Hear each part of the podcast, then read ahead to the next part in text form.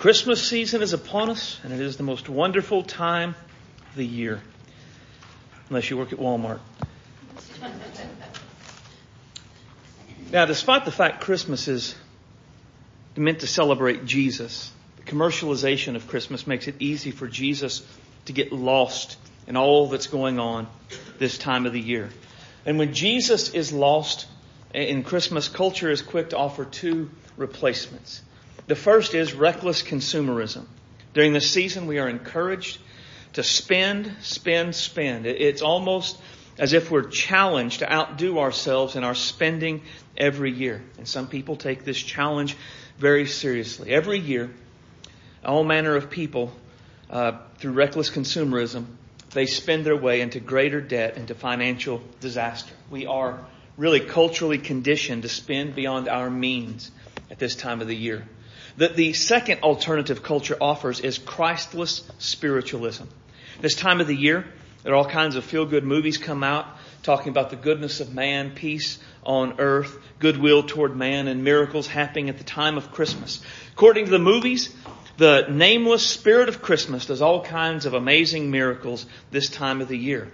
Now, as disciples of Jesus, we know reckless consumerism is what the Bible calls covetousness and tells us covetousness is nothing but idolatry.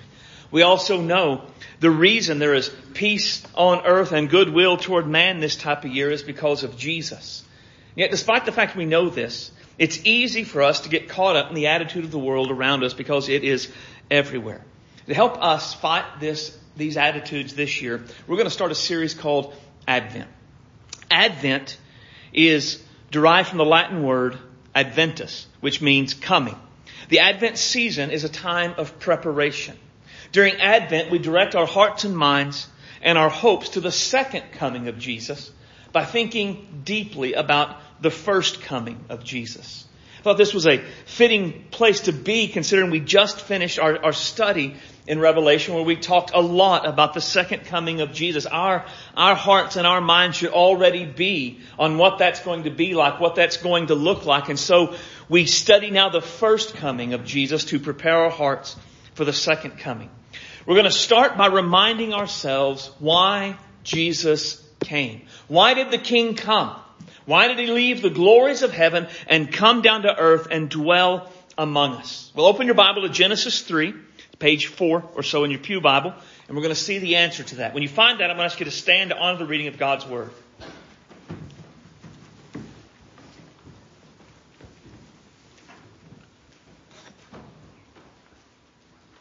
I'm going to read the first 19 verses.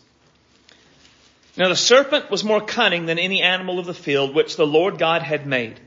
And he said to the woman, Has God really said, You shall not eat from any tree of the garden?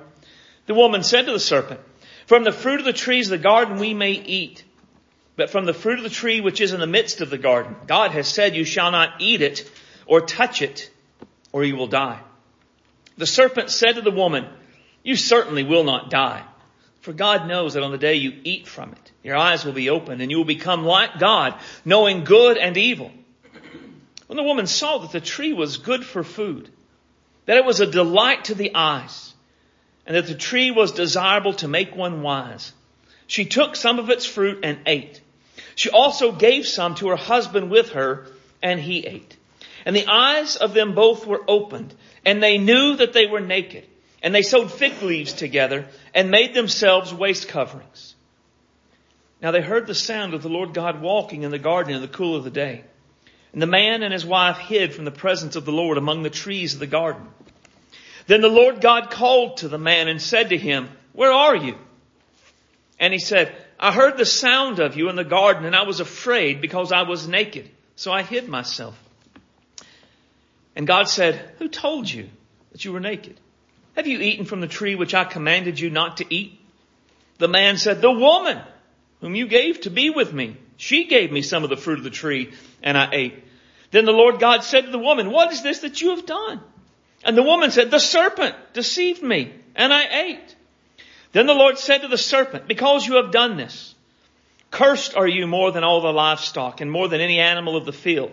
On your belly you shall go and dust you shall eat all the days of your life. And I will make enemies of you and the woman and of your offspring and her descendant. He shall bruise you on the head and you shall bruise him on the heel. To the woman he said, I will greatly multiply your pain at childbirth. In pain you shall deliver children and your desire will be for your husband and he shall rule over you. Then Adam, then to Adam he said, because you have listened to the voice of your wife and have eaten from the tree which I commanded you saying you shall not eat of it. Cursed is the ground because of you. With hard labor you shall eat from it all the days of your life. Both thorns and thistles it shall grow for you. You shall eat the plants of the field. By the sweat of your face you shall eat bread until you return to the ground because from it you were taken. For you are dust and to dust you shall return.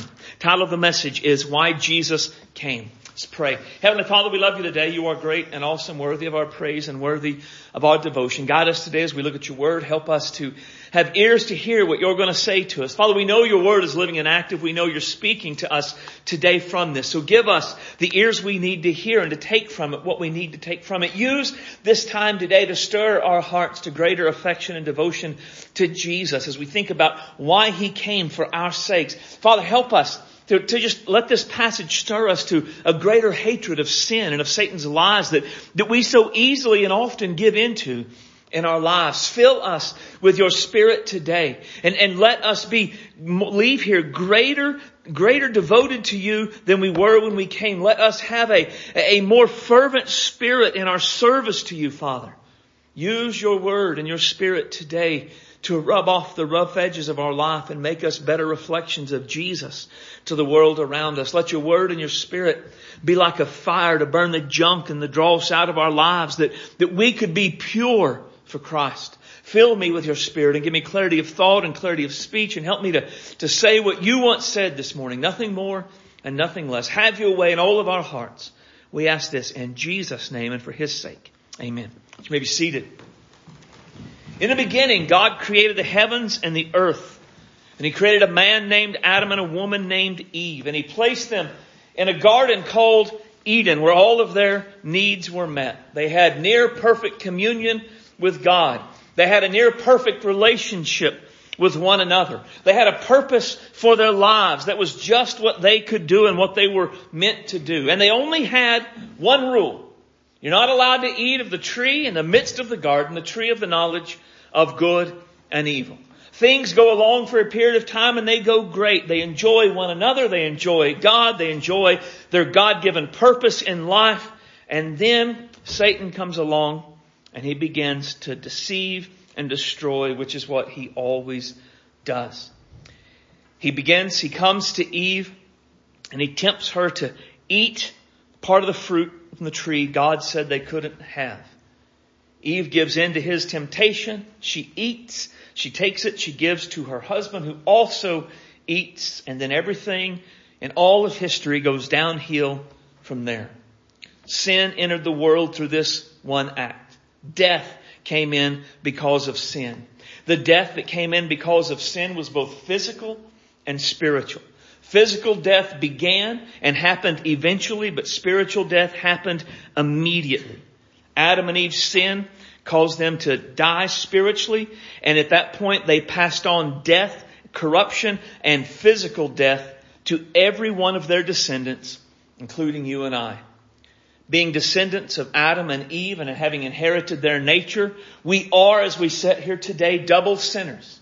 We have inherited a sin nature that makes us rebellious, against the rule and the reign of God in our life. But if that weren't enough, we have actively sinned against a holy God. We have done what our God has said not to do. And so we have sinned just as they sinned. We have done exactly as they have done. And in doing so, we have brought death and destruction and all manner of bad into our lives as well. But there is hope. Sin is the reason Jesus came. Jesus came to save us from sin. That's what Gerald read in Matthew 1. His name shall be called Jesus, for he shall save his people from their sin. This passage gives us three reasons Jesus came to save us from sin, and three reasons Jesus must be the one to save us from sin.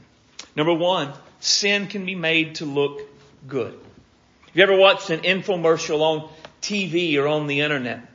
If so, you've seen salespeople point out all the positive benefits this product will bring into your life while leaving any sort of thing that could be perceived as, as negative out. Or, or perhaps my favorite is some of the medicine commercials, right? It'll cure this and it'll do that. And then at the very last five seconds in a, in a speed you barely can understand, they explain all the bad that'll happen if you possibly take this medication.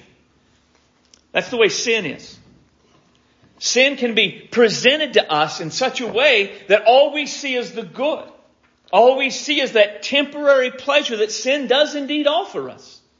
Meanwhile, on the, on the backside, Satan is working to hide the negative consequences. He is working to hide the side effects that sin bring into our life. In an effort to, to make sin look good to us, Satan started a pattern here that he continues to follow in our day because it has worked so well through the ages. First, he cast doubt on God's word. Has God really said? Now, they knew God had really said. They, they knew that. They heard that God was with them and said that to them. But he began by casting doubt. Has God really said? Second, he contradicted God's word. God said, if you eat of it, you'll die. Satan said, no. No, you certainly will not die. God was wrong. It's not as bad as what he said. And then thirdly, and perhaps most effectively, he made it seem as though God was keeping them from something good. God actually knows that the day you eat of that, you're going to become like Him and you're going to know good and evil. God isn't protecting you. God is keeping you from something that will allow you to live your best life now. Satan convinced Eve God was trying to keep her from something good. And so she took the fruit and she ate. Satan painted such a wonderful picture of this sin, this rebellion against God. Eve stopped thinking about what God had said and focused instead on the fruit itself. Convinced that the fruit was probably good for food, it was, it was a delight to the eyes, and it was desirable to make one wise. She ate of it, and then she gave to her husband, who ate as well. Don't we see these same things happening all around us today? The Bible is filled with all kind, or the world around us is filled with all kinds of things God's Word says are wrong, but they still appeal to us.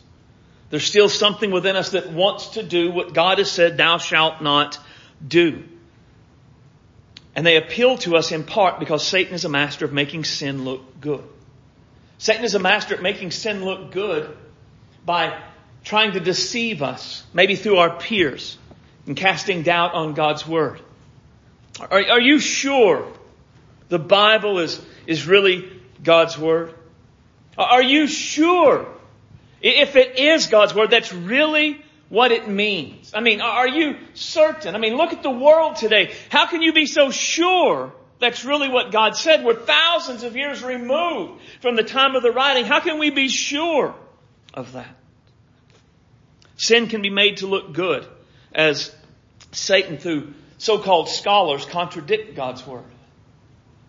No matter what sin there is, you can find an article somewhere written by someone who claims to be a Bible scholar saying God would not keep you from enjoying something.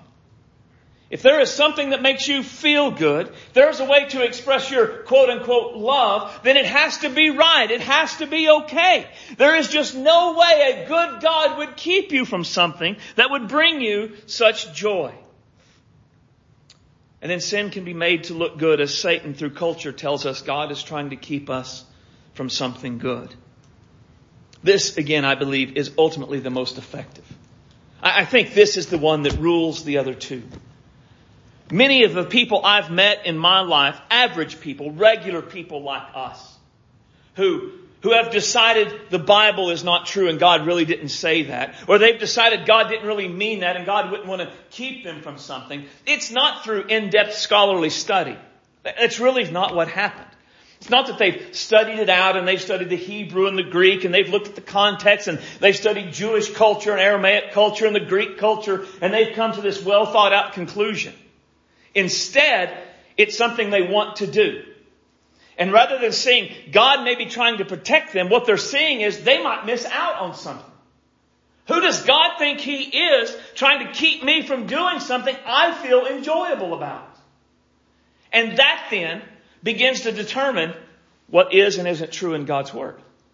That then begins to determine what is right and isn't right in God's Word. That is most commonly the way it happens. It starts there. If Satan can convince anyone, God is keeping them from something good by saying, thou shalt not. If they're convinced of that, they will eventually find a reason to contradict God's word. They will eventually find a reason to disbelieve God's word. Because their flesh and their lusts and their desires outrule everything else. Satan appeals to Eve in a way that appeals to her, her fleshy nature. Because the, the tree itself and the fruit of the tree was good for food. It was delight to the eyes. It was pretty and it was a desirable to make one wise. Now the explanation of what she saw when she looked at it is important because of a warning we find in scripture. Love not the world, nor the things of the world. If anyone loves the world, the love of the Father is not in him. For all that is in the world, the lust of the flesh, the lust of the eyes, the pride of life, it's not from the Father, but of the world. Lust of the flesh, lust of the eyes, pride of life. That's, that's what we see here. Lust of the flesh, good for food. Lust of the eyes, delight to the eyes. Pride of life, desirable to make one wise. The lust of the flesh has to do with things we can touch, taste, smell, hear, and see. Now usually when we think of lust of the flesh, we think of sexual things, and certainly that's a part of what's meant here, but it's not the only thing meant. It would include any sort of selfish or greedy craving we have purely to satisfy our physical desires. It would also mean satisfying our physical desires, which are God given, by the way, in ways contrary to God's will. Right? We have physical desires because God has given them to us. We enjoy those physical desires because God has given us the ability to enjoy things. But God has given us a right and a wrong way to satisfy all of those desires and those pleasures. The lust of the flesh says, I will satisfy my physical desires any way I want. I don't care what God says. I'll do what I want to do. The lust of the eyes has to do with anything we see and then begin to desire. It can refer to seeing and desiring something expressly forbidden by God. It can also be seeing and desiring something that in and of itself isn't bad until we become borderline obsessed with it. This can be something sexual or materialistic. It can be a person, a place, or a thing. It can be any number of things. The lust of the eyes uh, is just a, really it's a desire for, for more in, in a lot of ways. This materialistic that we see the, the, the materialism we see, especially this time of the year, is definitely a part of the lust of the eyes. This, we must have more, better, faster, and everything in my life is geared around getting more, better, and faster. I, I want this thing I've seen and desire. That is the lust of the eyes. The pride of life means at least two things. First, the pride of life is self-centeredness. A person who is given to the pride of life is focused upon themselves and wants other people to notice them. Now this may mean they seek attention through the way they dress. It may mean they seek attention through the way they look. It may mean they seek attention through their position, through their wealth, or through the toys they have, or, or any number of things like that. But, but they are attempting to do something, to be something, so others will look at them. That's ultimately the goal. The pride of life in this way is to, to do something, to be something, to have something, to dress something, to look something, so that people will go, woohoo, look at that! They're awesome. That's the pride of life. We want others to see us, acknowledge us, and think, wow, we're great. Also, the pride of life would refer to like arrogance or conceit. An inward attitude of boasting, inward attitude and outward boasting about something in our lives that we feel makes us better than others. It could be anything. But for whatever reason, because of this in our lives, we're better than others. It makes us feel we're more important than them. We can look down upon them. We can treat them as less than because we're better than. Now, how many of us know these sort of things allure us and pull at us constantly? We could be truly devoted disciples of Jesus, sanctified, spirit filled, and spirit led, and, and every day our culture is assaulting us with these things. And in one way or another, some of these things appeal to us. Some of these things pull at us. We can see that looks good.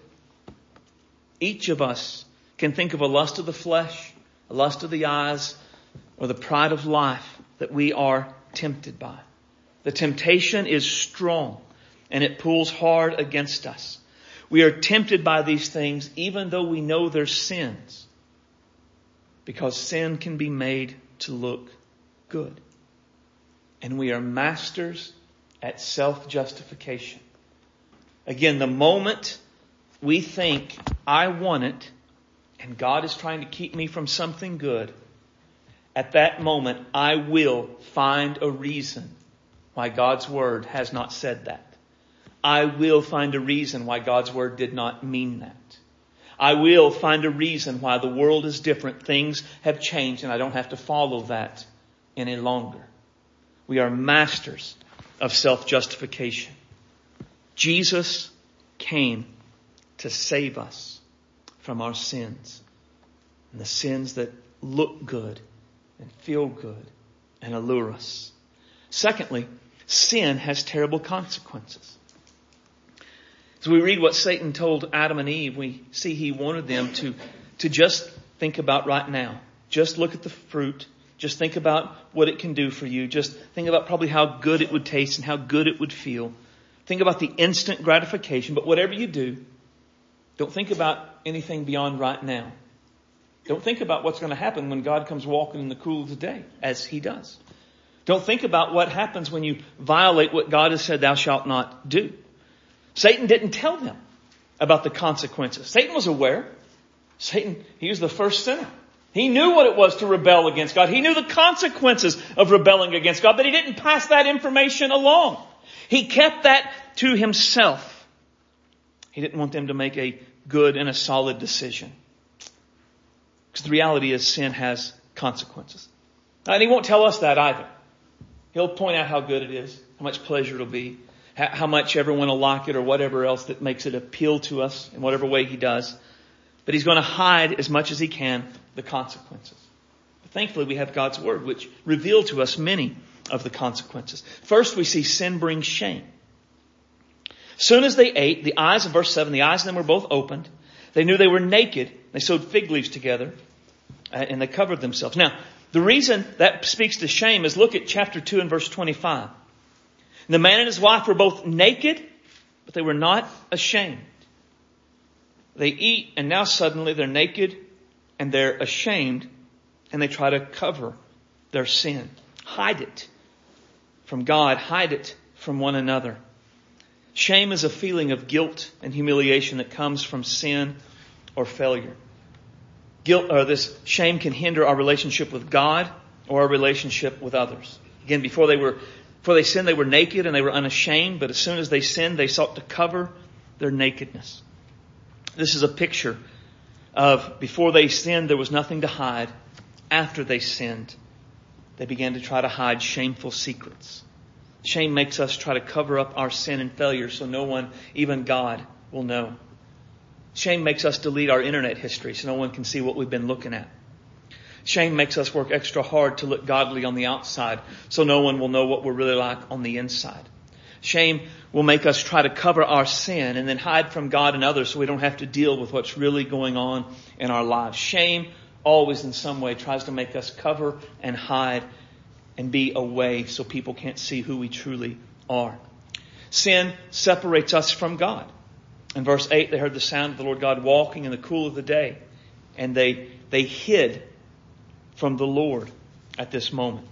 Now, I, I think the implication of this passage is this was what God always did. This wasn't the first time God came walking in the cool of the day, so they were startled by it. I think the implication is they lived with God like this. This was a regular habit of God coming to them, being with them, and they were naked and unashamed before God as well. But now they have done what God has said not to do. And now they're hiding from God. They're trying to, to separate themselves from God. Their sin had separated themselves from God. Um, their communion with God was hindered, was broken. Their relationship with God was broken all because of their sin. Sin always hinders our relationship with God. God's word in 1 John chapter 1 tells us God is light and in him is no darkness at all. Light represents purity and holiness while darkness represents sin.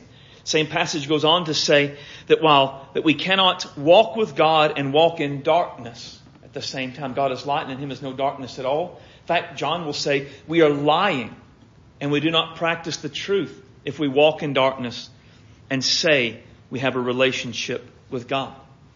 The reality is, you and I, we cannot live a sinful life of rebellion against God and in any sort of a relationship with God at the same time.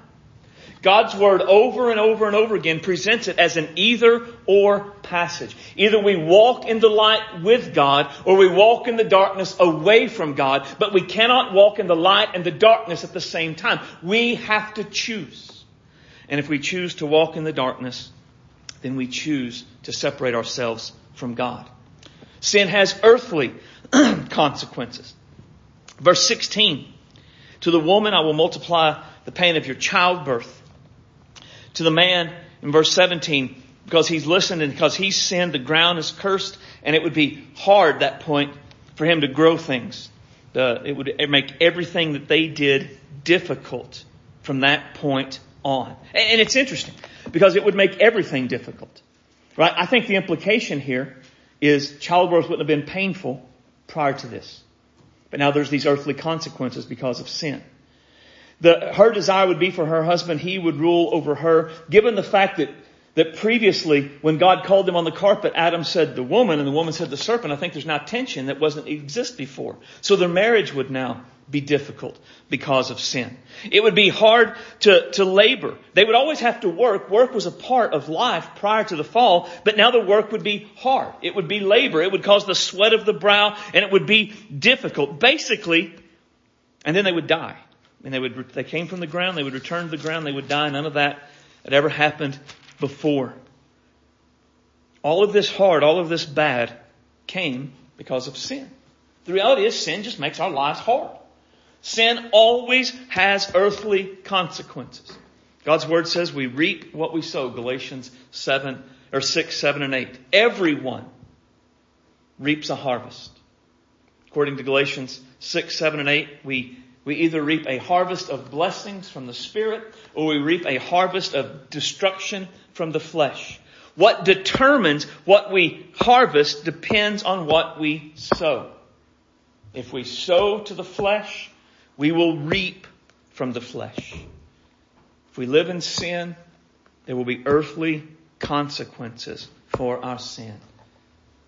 Our sin will always make our lives on earth far more difficult than God intends for it to be. There are always negative, earthly, disastrous, destructive consequences because of our sin. Sin has expanding consequences. Notice Adam and Eve's sin wasn't just going to affect them. Eve's childbirth was going to be difficult. But then from that point on, every other woman would have painful and difficult childbirth as well. Even her husband would have strife in their marriage. But every other husband and wife would also have strife in their marriage.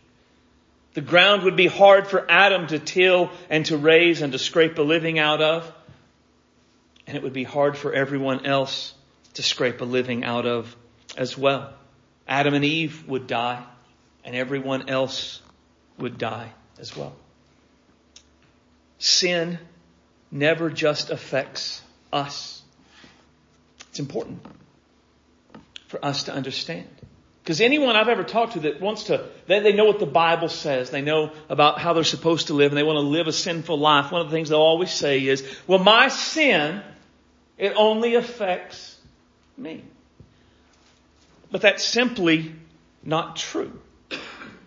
It's not true from God's Word, and it's not true from our life experience. From God's Word, we see that Adam and Eve's sin has affected all of humanity. From God's Word, we, we see in David with Bathsheba. We don't have time to do a deep dive on David and Bathsheba, but take some time. Read 2 Samuel 11 through 13. Ask yourself, how many people were affected because David sinned with Bathsheba? Take some time and, and study about Achan from Joshua 7 and ask yourself, how many people died because of what Achan had done? Right, so in God's Word, our sin always affects others. But it's not just the Bible that says that life testifies of that as well. How many children were born addicted to drugs or alcohol this year? Because the mother drank or did drugs during the pregnancy. How many children were born with AIDS this year because of the sins of the mother and the father? How many people did drunk drivers kill or maim or destroy this year? In every one of these situations, someone else is affected because of the sin of another. Our sin always affects other people. Always. And then lastly, sin has eternal consequences. In verse 23, they were banished from the garden. Therefore the Lord God sent him out of the Garden of Eden to cultivate the ground from which he was taken. And he drove the man out in the east, and at the east of the Garden of Eden he stationed the cherubim and the flaming sword, which turned every direction to guard the tree of life. They were banished from the Garden of Eden. This is paradise lost. What we saw in Revelation towards the end is paradise regained. Sin brought not just physical death, but it brought spiritual death. Because the wages of sin is death. Not just die physically, but eternal death. Being cast in the lake of fire for all eternity. If we had time, we could look at 1 Corinthians 6, Galatians 5, and we could see these passages give long lists of sins. And at the end say something along the lines of, those who do such things will not inherit the kingdom of God. And the plain reading of those passages means those who live in those kind of lives will not go to heaven. Not only can we not live in sin and live with God in this life, we cannot live in sin in this life and then go to be with God in the next life. If we choose sin now, we choose eternity apart from Him in the world to come. God has not changed His MO. Satan has not changed his MO. God still allows sin to bring these consequences into our life and the eternal ones. Satan still wants you to think about how much fun the sin is and how much you're going to enjoy it and all of the good things it's going to do for your life. He doesn't want you to think about any of these consequences. He doesn't want you to think about anything negative. Don't think about the future. Don't think about 20 minutes from now how you're going to feel. Don't think about the shame or anything else. Just think about right now. Don't think about the shame you'll feel later. Don't think about what this sin is going to do to your relationship with Jesus. Don't think about the consequences these actions are going to have on your life or your family or anyone else. Focus instead on your instant gratification, not the long-term consequences of your sin. Satan wants us to believe there is no shame for our sin, but God's word declares there is. Satan wants us to believe our sin has no impact on our relationship with Jesus, but God's word says it does. Satan wants us to believe there are no lasting consequences for our actions, but God's word says otherwise. Jesus tells us Satan is a liar and the father of lies. Jesus says Satan comes to steal, to kill, and destroy. Always. Sin brings shame. It always has, and it always will. Sin ruptures your relationship with God. It always has, and it always will. Sin has terrible consequences. It always has, and it always will. Jesus came to save us from the terrible consequences of sin. And then finally, sin requires a Savior. Verse 14 and 15. God tells, He speaks to the serpent. He's cursed. It's going to crawl in his belly. And then he says, verse 15, I will make enemies of you and the woman, and of your offspring and her descendant. He, the descendant of the woman, would bruise or crush the serpent's head, and the serpent would bruise him on the heel.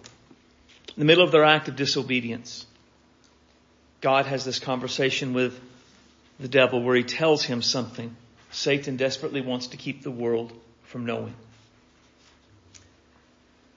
It's the first promise of a Savior who will come. God is telling Satan one day a Savior would come to earth and he would crush Satan's head and he would destroy all the works of the devil and he would undo all Satan was trying to do. Advent season testifies that Savior is Jesus. See, Satan wants us to live in sin. Satan wants us to think sin looks good and is good. Satan wants us to be separated from God. Satan wants us to suffer the consequences for our sins. Satan wants us to feel hopeless, hopelessly separated from God, hopelessly trapped in our sins, hopelessly trapped in the consequences of our sins, hopeless to do anything but spend eternity with Him. But the consistent thing about liars is they lie. And Satan is no different. So long as Jesus reigns, there is hope. Jesus is the Savior who came to save us from our sin. Jesus can do for us what no one else, even we, cannot do for ourselves. He can save us from our sins. He can forgive us for our sins. He can free us from the shame and the guilt of our sins. He can restore us to the kind of relationship we were meant to have with God all along. Jesus can do this and no one else can because of who he is and what he's done. Uh, Jesus is not just a good man.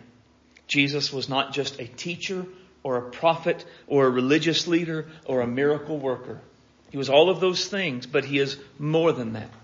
In John chapter 12, we're reminded of Isaiah's vision in Isaiah 6, where he sees God in all of his glory. And in John chapter 6, we're told that is Jesus. We're told in the Gospel of John, Colossians, and Hebrews, Jesus is the one who created all things.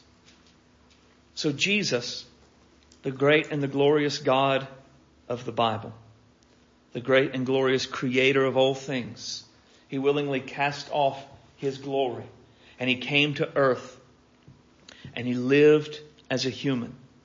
He lived a perfect and a sinless life. He never violated God's commands, either the spirit of the law or the letter of the law. He did exactly what God wanted him to do every moment of every day of his life.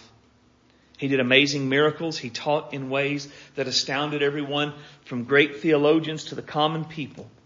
And then after about 33 years of life, he was betrayed by one of his disciples and murdered on a Roman cross. But the death on the cross wasn't a surprise. It didn't catch him off guard. This is why he came. Jesus did not come just to live a perfect life. Jesus did not come just to set a great example. Jesus did not come just to give us good teachings. Jesus did not come just to do impressive miracles. He came for the explicit purpose of dying for your sin and mine. And as he was nailed to the cross, all of God's wrath against all of our sin was poured out upon him. And after taking all of God's wrath against all of our sin and paying the penalty our sins deserved, Jesus died and he was laid in a tomb for three days. After three days, he rose victorious over sin, over death, and over the grave. And now because of his sinless life, his sacrificial death and his victorious resurrection, we are able to be completely forgiven for our sins and have the hope of eternal life. This is what Jesus came to do. He is the only one who can do this. You and I have sinned like Adam and Eve did. And our sin guarantees we cannot undo it. We cannot turn over a new leaf and be good enough to undo the sin of our past. Even if we set out from this moment on and never did anything wrong again, we would still be condemned because of the sin of our past. Only Jesus can pay the penalty our sins deserve. Only Jesus can reconcile us to God. Only Jesus can bring us to the place where we ought to be. This is what he came to do. This is what he desires for all of us. I, I love in this passage, God comes down, the man and the woman hide, and God calls to them. Where are you? I love that because see, God didn't wait for them to come and seek Him because they wouldn't have. Sinners always hide from God. They never seek the Lord. If God was waiting on us to come to Him, God would wait until we died and we would have never sought Him. God instead sought them. Where are you? He knew. He, he was calling to them though to come out of their hiding and, and come to Him. In the same way, God is calling to us in here today. God is calling and He's saying, where are you? Quit hiding and come to me. Notice God forgave them. God made a sacrifice for them. God covered their sin. That's what He wants to do for us today. Today God isn't saying, hey, just sit there and when you get around to it, then you can come to me. Instead, God is seeking you. People never seek God. Any desire we ever have for God is only a response to His desire for us first. He is always the one who initiates contact. He is always the one who calls out to us. He is always the one saying, come to me. So today, we all have a decision before us. What are we going to do? Because even, even if you say, well, I'm saved, I don't have to answer that call, you do. Because there's always more. There's always more of God. There's always more of the Spirit. There's always more of Jesus. Ephesians talks about being filled with all the fullness of God. Mean, could, could you say with absolute honesty, you live your life filled with all the fullness of God? Man, I don't think I could. Well, I don't think I could. I know I couldn't say so he's calling to me. Where are you? Come for more. He's calling to you. Where are you? Come for more. And then if you've never turned to Jesus, you, have never been saved, or if you've slidden back in your relationship with Him, He's calling to you. Where are you? Come to me. So all of us today have to decide. Are we going to answer this call? Are we going to go to the God who is calling us through the Savior who has died for us and receive what He has for us? Or are we going to stay where we are and stay like we are? To go to Jesus requires repentance on our part. It requires us to have a change of mind about God and sin results in a change of life. Repentance is realizing God is right and I am wrong. God is right about my sin. God is right about my unrighteousness. God is right about my guilt and my condemnation and I am wrong. I am not good enough. I am not strong enough. I am not okay as I am. That, that change of mind leads us to turn from sin and turn to Jesus. Now that turning is important. For there's no repentance without turning. Right? If I'm supposed to be walking to the cross and I'm walking this way, I'm not walking to the cross. And I can't say, well, I'm, yeah, I'm going to the cross. I'm going to go up there and grab the cross. Yeah, I'm going to the cross. Am I? No, no, I changed my mind. I'm going to go to the cross. What do I have to do? I have to turn around and begin to walk towards the cross. In a similar way, I, I can't go the way I've always lived in my life and do the things I've always done where I've not pursued Jesus and suddenly start pursuing Jesus. There has to be a, a repentance, a turn, a renouncing of the former way of life so that I can embrace the new way of life. And repentance is motivated by our belief in Jesus. But belief in Jesus is more than belief in God. Uh, there are people in hell who believed in God. There are people who will die and go to hell who believed in God. Believing there is a God does not save. The devils believe and have enough sense to tremble, but they will be cast in the lake of fire where they will be tormented for all of eternity. Faith in Jesus is trusting that what he did is the only hope I have. Trusting in belief in Jesus is saying, I cannot save myself. I cannot help in my salvation. Jesus alone must save me. Faith in Jesus says the only thing I contribute to my salvation is the sin which makes the salvation necessary. If we think I'm going to do it, Jesus will help, but I'll carry the bulk of the load. We're not saved. If we think our moral goodness has added to our salvation, we're not saved. Salvation requires us to let go of self-righteousness, self-sufficiency, and say only Jesus can save me. And then to cry out, Jesus, save me. That is the response to the God who calls. That is the saving response from we see in God's Word. Anything else, anything else leaves us lost in sin. Anything else leaves us walking in darkness. This Advent season, as we think about the, the first coming of Jesus in light of the glory of the second coming of Jesus, the main way to ensure we think on Jesus during this time is by repenting of our sins, believing in Jesus and being saved by Him. By hearing the call and moving deeper into God, growing more and more like Jesus. This is the call that goes out today. What is your response going to be? Because, man, this is the, the hardest part for many to believe, for many to accept, I guess. Everyone's response is individual. No one can respond for you. No one can repent for you. No one can believe for you. No one can respond for me. No one can repent for me and no one can believe for me. It's my decision. It's your decision.